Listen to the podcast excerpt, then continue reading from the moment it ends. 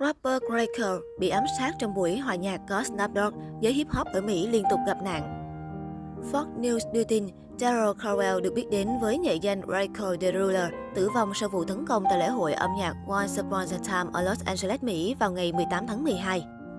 Đêm nhạc còn có sự tham gia của Snoop Dogg, Ice và 50 Cent.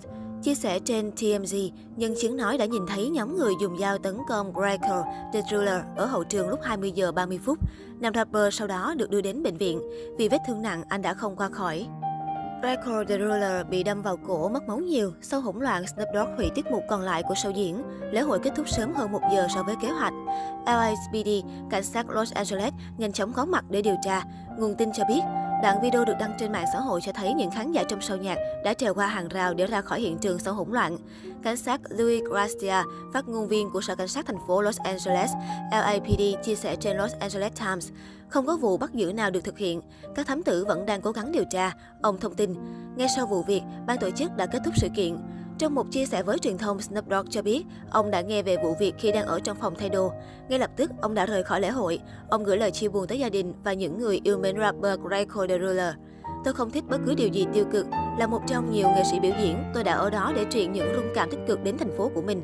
Ông chia sẻ thêm.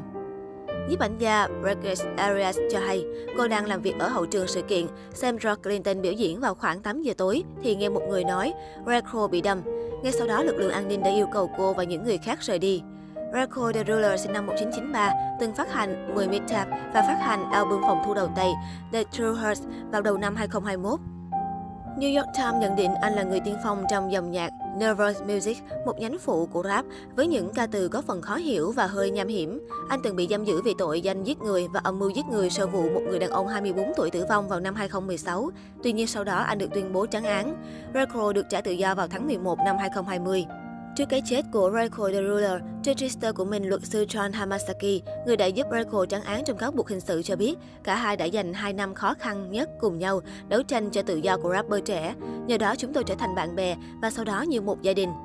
Theo New York Post, nước Mỹ ghi nhận nhiều vụ tấn công nhắm vào giới nghệ sĩ da màu, nhất là rapper trong thời gian qua.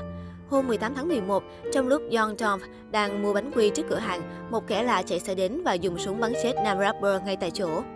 Và gần đây, thêm một nam rapper thiệt mạng nữa là Big One. Báo Milwaukee Journal Sentinel cho biết, anh bị bắn vào khoảng 9 giờ sáng ngày 26 tháng 11 ở khu dân cư, vết thương quá nặng nên Big One không qua khỏi. Người bạn lâu năm của gia đình cho biết Big One tên khai sinh là Tawan Turner, sống cùng bà và mẹ trong căn hộ nhỏ. Lúc xảy ra vụ xả súng, anh đang ở trong phòng ngủ. Được biết nam rapper này chỉ mới 19 tuổi. Big One có ảnh hưởng đến giới nhạc địa phương. Anh được gọi là người truyền đạt thông điệp tốt nhất thành phố. Nam rapper đứng sau các bạn rap vui nhộn, luôn truyền năng lượng tích cực đến mọi người. Đĩa đơn Fastland Lifestyle phát hành tháng 11 năm 2019 là sản phẩm nổi bật của Big One. Big One rất nghiêm túc, cậu ấy tiếp thu mọi thứ và không bao giờ phản đối, biết chỉ tập trung vào công việc của mình. Quản lý của nam rapper chia sẻ, bên cạnh đó Big One được nhận xét là hiền lành và tốt bụng, không hiềm khích nhiều người. Có thể nói, làn sóng bạo lực hướng đến các nghệ sĩ da màu tại Mỹ đang có chiều hướng gia tăng, nhất là trong hai năm vừa qua.